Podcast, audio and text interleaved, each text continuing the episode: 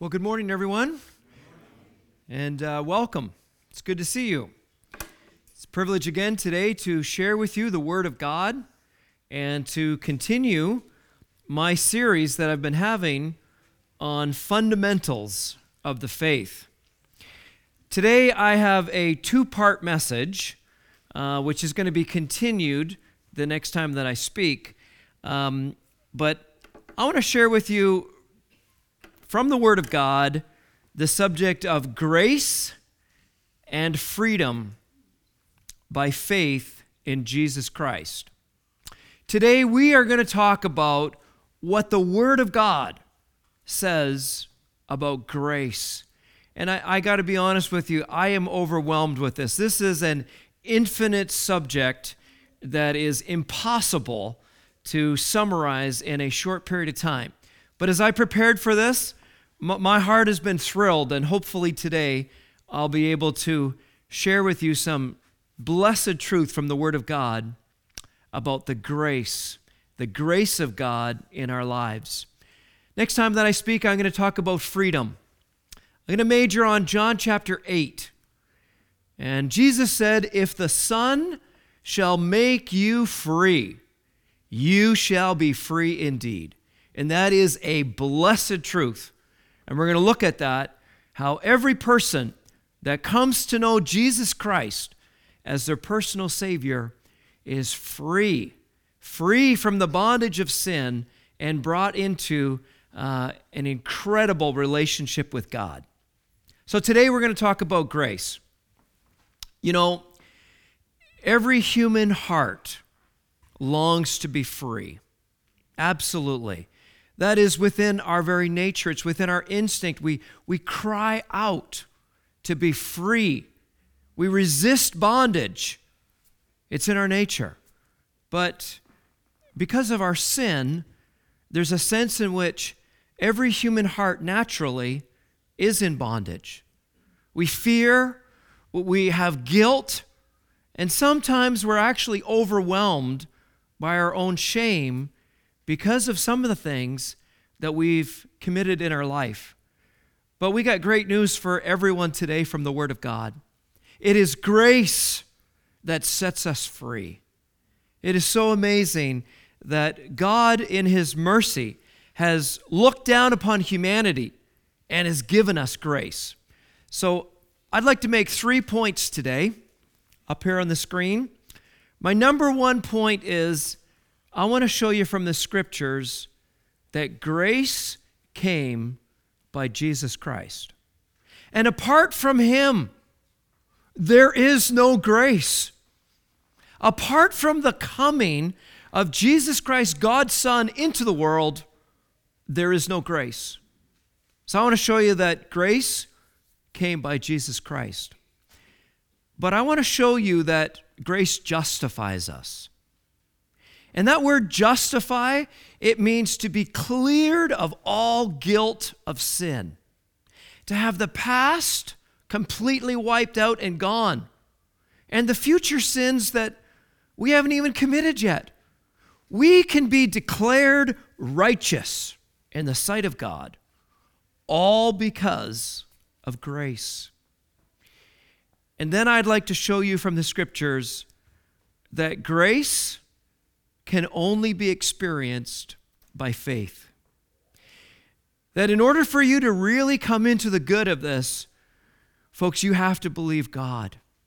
You have to believe what the scripture says because grace is experienced by faith alone.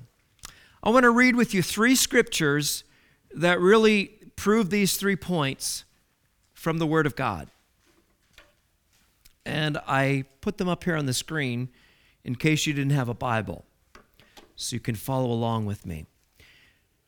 Reading at John's Gospel, chapter 1 and verse 16. I love this verse. Here's what it says And of his fullness have all we received, and grace for grace. Now, the construction of that word, as I understand it in the original, it literally means that He has given us grace upon grace upon grace upon abundant grace that is continual and never ceases. Who's received it? All of us have received His grace. It's available for you today. And of His fullness, that is who God is. God is infinite. And of His fullness, that's eternal, never ending, He gives grace upon grace upon grace. Grace that you don't even know you're going to need tomorrow, next week, next year. Grace. It's awesome. For the law was given by Moses, but grace and truth came by Jesus Christ. My point here is that apart from the coming of Jesus Christ into the world, folks, there is no grace. But praise God, Jesus came, and He came to give us grace. Grace came by Jesus Christ. Now turn over to the book of Romans, Romans chapter 3. And we're going to read at verse 20. Romans chapter 3 and verse 20. And it says, For by the works of the law, no human being will be justified in his sight. For by the law comes the knowledge of sin. But now, the righteousness of God has been manifested apart from the law. If you look at verse 22, it says that through faith in Jesus Christ, all who believe, for there is no distinction. Verse 23 is quite a solemn verse. It includes all of us. It says, For all have sinned and fall short of the glory of God. That incu- includes all humanity. Every person that has ever lived in any generation, in any nation, in any age of history has fallen short of the glory of God. But look at verse 24. Verse 24 says, being justified freely by his grace through the redemption that is in Christ Jesus. Justified freely by his grace. And I love verse 28. Verse 28 says, For we therefore conclude, or the ESV says, For we hold that one is justified by faith apart from the works of the law. Now, one final reading in Ephesians chapter 2 and verse 8 and 9. It says, For by grace you have been saved through faith, and that not of yourselves, not of your own doing.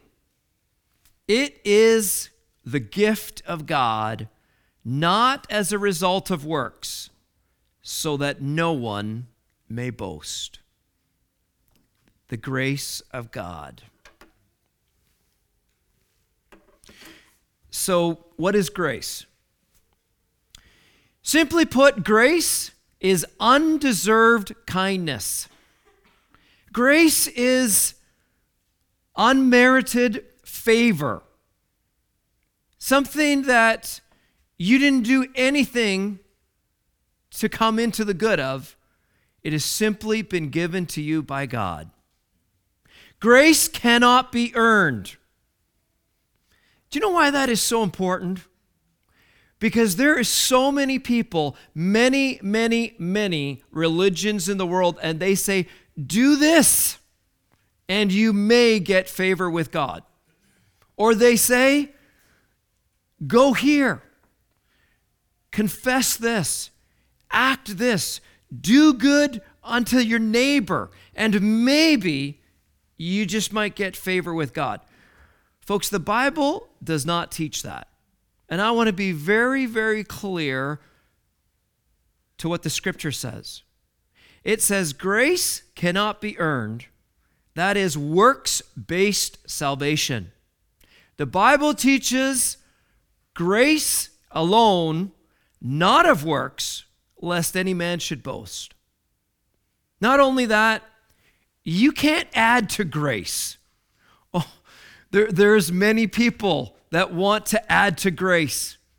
That takes us back to the book of Galatians. And, the Judaizing teachers that came after Paul went and he preached the gospel of the grace of God, and they said, Yes, but you need to add Judaism to grace. No. Do you know what that is, folks? That's legalism. That is bondage. And there are good meaning people today that try to add legalism to grace. Folks, it's not in the Bible. The grace of God alone is a gift, and nobody can add to it. That is an insult to God to add something to his amazing, infinite grace. The truth of the Bible is that grace can only be accepted as a gift. You can't earn it, you can't pay for it, you can't add anything to it. You just need to accept it as a gift from God. How do you do that? Comes by faith. For by grace are you saved through faith, that not of yourselves, it is the gift of God, not of works lest any man should boast. I'd like to illustrate grace today by telling you two stories from the Word of God. The first one is found in Hebrews chapter 2, and the second one is found in 2 Samuel chapter 9. So in Hebrews chapter 2, there are two great rebellions in the history of the universe.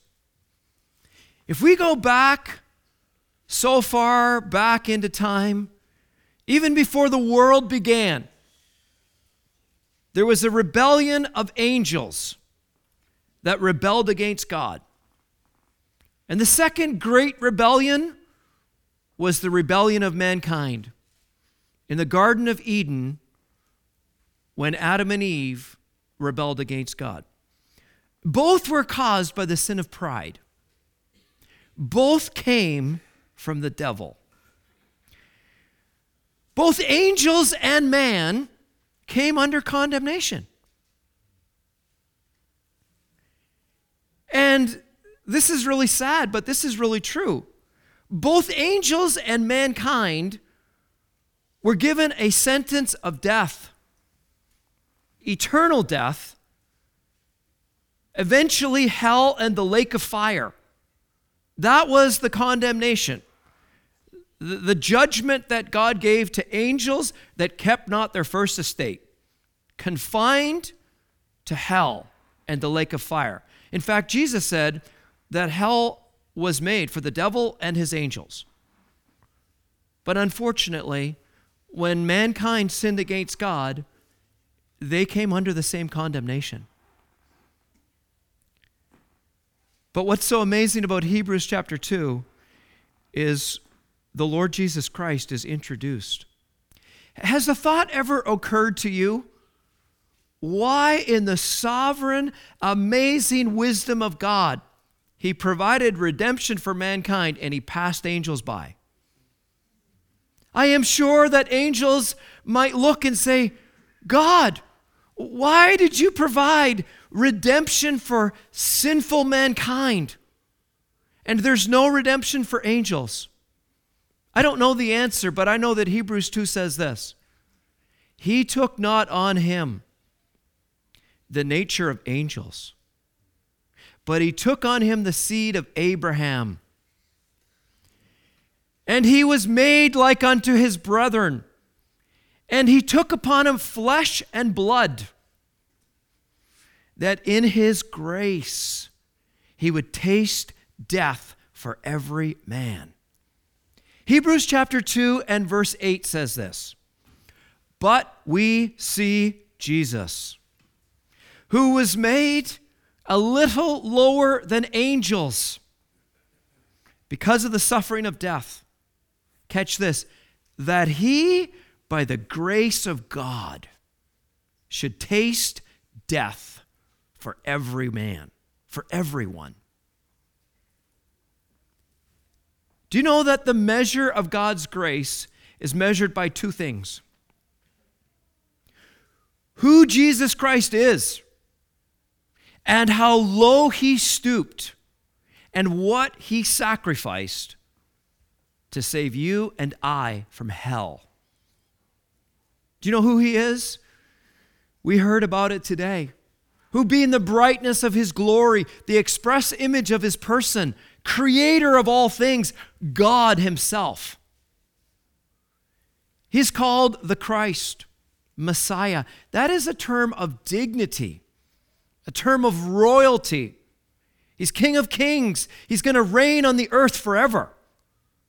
But He was made lower than angels, that He, by the grace of God, should taste death for every man. Do you know that He condescended in grace to take your condemnation, to take my condemnation, to taste our punishment, that we could be made the children of God? Folks, this is grace. I wish I could explain it. I can't. Let me tell you another story. In 2 Samuel chapter 9, you get the amazing story of King David. Now, I'm sure that most people here know the history, but let me just fill you in on a couple of details. Before King David came to the throne, he was hunted by Saul, which happened to be Mephibosheth's grandfather. And for 13 years, David lived in a cave in the forest of Ephraim, and he ran and Saul tried to destroy him. Took thousands of men of Israel and hunted him and hunted him and hunted him. Plagued him for 13 years. Eventually, God, in his sovereignty, brought David to the throne. Now, in those days, what would a king do to the family of the enemies of the king? Would totally destroy the family. Mephibosheth was born into a family of the enemies of the king. Let me stop here for a second. Do you know that we have been born into a family that really are the enemies of God? I don't know if you realize that or not, but the Bible actually says in Colossians that we are enemies in our mind by wicked works. And we are the children of Satan, of the, the devil that we actually are born into this world separated from God. This is how amazing grace is. Because when we were enemies, he came to reconcile us. Romans chapter 5 says, and he paid the debt of our sin by his own blood so we could be brought to God. This is grace. So, Mephibosheth. Mephibosheth was also crippled. I don't know if you see anything there in yourself, but the Bible says that we are without strength. The Bible says that we are ungodly, not able to help ourselves. Mephibosheth couldn't even work his fields. He was crippled. He had nothing to offer anyone. And he lived in this place called Lodibar, a place of no pasture. And King David comes to the throne and he says, Is there any left yet of the house of Saul that I might destroy them? No, that's not what he said. Look what he says.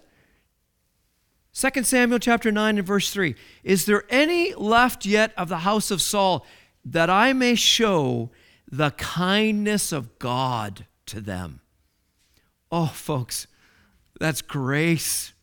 That is grace the kindness of God. And so he calls Mephibosheth. Mephibosheth gets carried literally to the king. He thinks the king is going to totally destroy him, enemy of the king. His father tried to kill King David, and now he's got nothing to offer. What on earth is going to happen? And King David says, Mephibosheth, I'm going to give you back all the heritage of your father. What? All his land? I'm going to restore it to you. Not only that, I'm going to give you servants to work that field. Not only that, I'm going to make you a son, a son of the king. And you're going to come to my table and you're going to eat bread continually at the king's table as one of the king's sons. Mephibosheth is just overwhelmed and he falls to his knees and he says, I am a dead dog.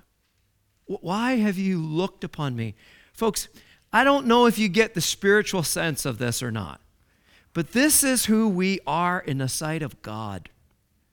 We're enemies, we're crippled, we, we had nothing to offer God, and in His mercy and in His grace, in undeserved kindness, God Himself became a man, came to this earth, came to where we were to pick us up and show us grace.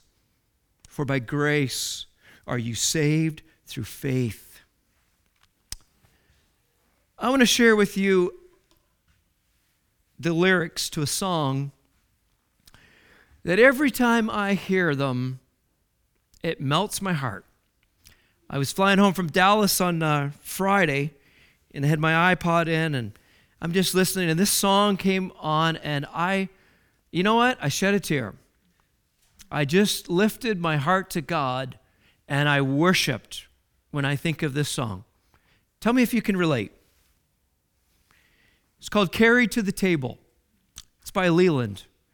And it is a song that so adequately describes grace. Wounded and forsaken, I was shattered by the fall, broken and forgotten, feeling lost and all alone, summoned by the King into the Master's courts, lifted by the Savior, and cradled in his arms. I was carried to the table, seated where I don't belong carried to the table, swept away by his love. I don't see my brokenness anymore when I'm seated at the table of the Lord. I'm carried to the table, the table of the Lord. Fighting thoughts of fear and wondering why he called my name. Am I good enough to share this cup? The world has left me lame. Even in my weakness, the Savior called my name. In his holy presence, I'm healed and unashamed. You carried me. My God, you carried me. Folks, this is grace. This is grace. We have been brought to the table of the Lord spiritually, seated in his presence, place that we don't belong cleansed from our sin, guilt removed, a child of God, a son of the King, continually to be able to sing his praise. Folks, this is grace. You know, it's like an ocean.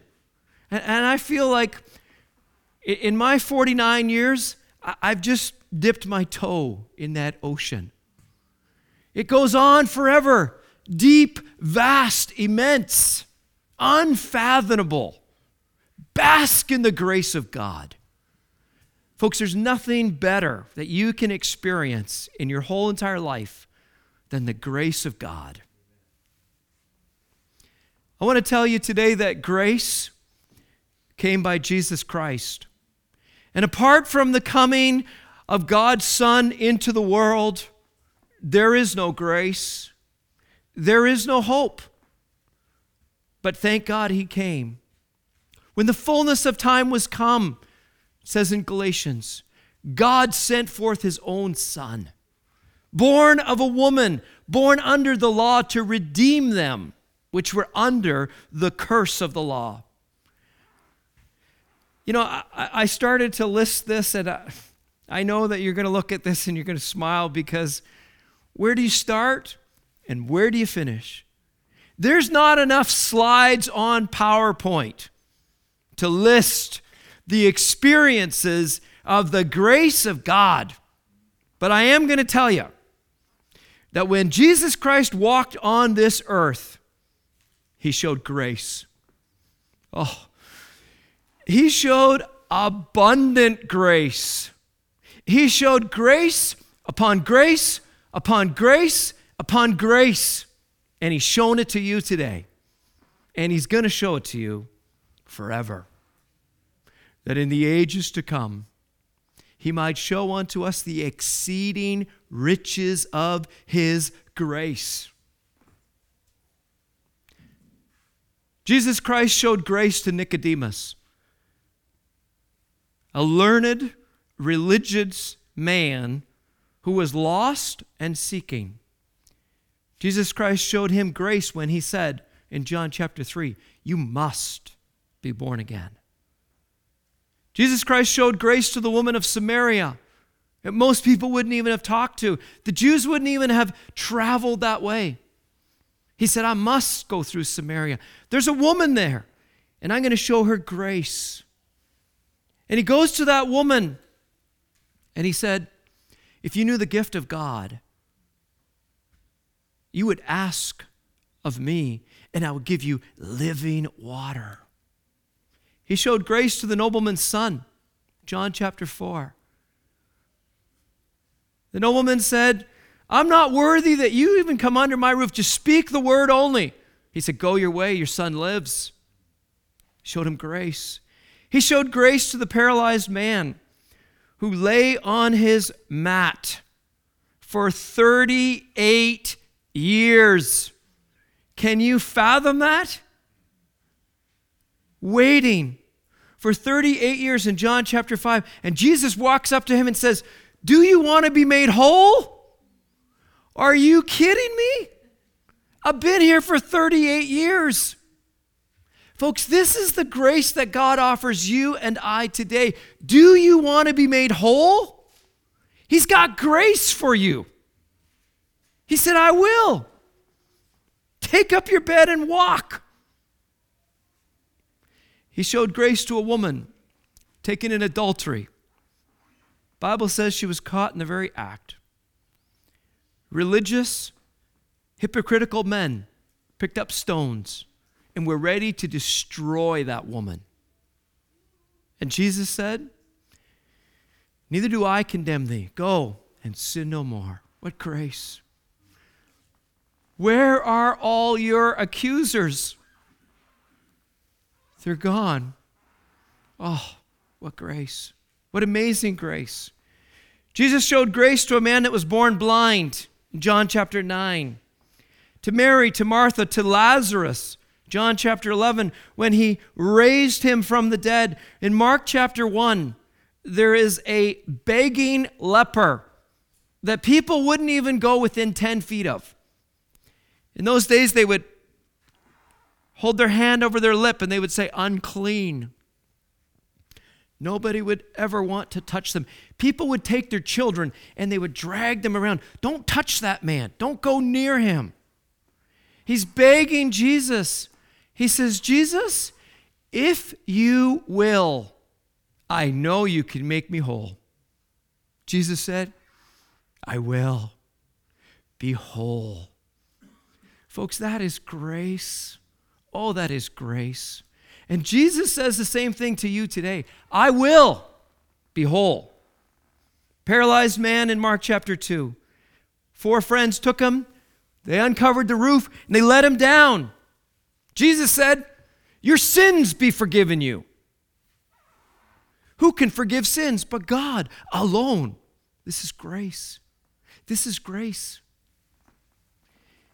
He says to a tax collector that was a despised man, Hey, Levi, follow me. Showed him grace. He actually went to his house and he had a he, he had a gathering at this man's house. In Luke chapter 7, there's a woman who only has one son, and she's a widow, and he's dead. And this woman is broken, completely broken. And, and the funeral procession is going out of the city of Nain. And Jesus walks up and he stops the coffin. Young man, I say unto you, rise. What? He showed grace. He showed grace. He goes to a woman that's only called a sinner. Imagine if your name was in the Bible and all it was was a sinner. We don't, we don't even know this woman's name. But this religious man, Simon, says, if this man were a prophet, he'd know she's a sinner and she's touching him. That's disgusting. Jesus said, Your sins be forgiven you. What grace! What grace! Blind Bartimaeus, he's on the side of the road at Jericho and he's calling out, Thou son of David, have mercy on me. And everybody's saying, Bartimaeus, would you just shut up? Nobody wants to talk to you. You're just a you're just a blind beggar. Man, like give it up. No, no. He's calling out louder and louder and Jesus stops. And he calls Bartimaeus. He says, "What do you want me to do?" "Lord, that I might receive my sight." Gives him his sight. Oh, what grace. Absolute grace. Zacchaeus, this filthy rich man that everybody hated. He's up the tree. Jesus stops and he says, Come down. I must abide with you at your house. How about the dying thief? Folks, maybe there's somebody here and you might think, you know, I've met a lot of people on the street, by the way, that have said this. I'm, I'm so far away from God. I've done too much sin. I, I can never be saved. Maybe you think because of your past or what you've done that you're beyond grace. Oh, folks, let me tell you from the Word of God, you're never beyond grace. If you're living, breathing in this life, in this body, there's grace available for you. The dying thief, he's got about uh, three, four hours to live. His whole life is a life of crime it's a disaster. Nothing to offer God. Nothing. He's just completely become unraveled. His life is a shipwreck. He's dying. He's got a couple hours to go. And at the beginning of those couple hours, he's blaspheming him. Finally, he realizes this man has done nothing amiss. And he says, Lord, remember me. Oh, what grace. What amazing grace. The Lord reaches out to him and he says, Today, you'll be with me in paradise. I don't care about the rest of your life. I'm paying for it right now. What grace. Folks, I am here to tell you from the Word of God that grace came by Jesus Christ. And when he walked on this earth, he showed grace upon grace, abundant grace, never ceasing grace, never ending grace. And it's available today. I'm sure that everyone in this audience today that has had their sins forgiven and knows Him can say from their heart, Thank God for the amazing grace of God. Folks, God has shown grace to everyone in Northbrook that has trusted Him as their Savior. And I'm here to tell you that He's shown grace to me because I don't deserve it. I do not deserve it. I've sinned against Him time and time and time again. But He has grace upon grace upon grace and abundant grace. And He's going to give me grace next week when I need it, and I don't even know yet because He is a gracious God and He offers unending, unceasing, undeserved, unmerited favor that every one of us that believe in Him have come into the good of. Grace justifies us. It clears us of all guilt of sin. Ephesians chapter 1 says this Verse 7 Through his blood, we have redemption, even the forgiveness of our sins according to the riches of his grace. Grace justifies us. I, I want to tell you, and I'm sure you already know this the law came by Moses, grace and truth came by Jesus Christ. Here's the contrast between the law and grace. You know what the law does? It kills. Bible actually says that. Second Corinthians chapter 3 and I think it's verse 6. Yes. The law kills. The law condemns us. The law entered to expose our exceeding sinful nature, to show us all the times that we've transgressed, overstepped the boundaries, missed the mark, committed iniquity, immorality, ungodliness. The law shows us how exceedingly sinful it is, and it brings a death sentence. But grace, oh, grace provides a Savior. Oh, amen. Grace provides a Savior, Jesus Christ, who came to meet our need. The law kills because it has a death sentence. Romans chapter 6 and 23. The wages of sin is death, but the free gift of God is eternal life through Jesus Christ our Lord. Grace sets us free. Grace provides a payment for sin in the death and resurrection of Jesus Christ.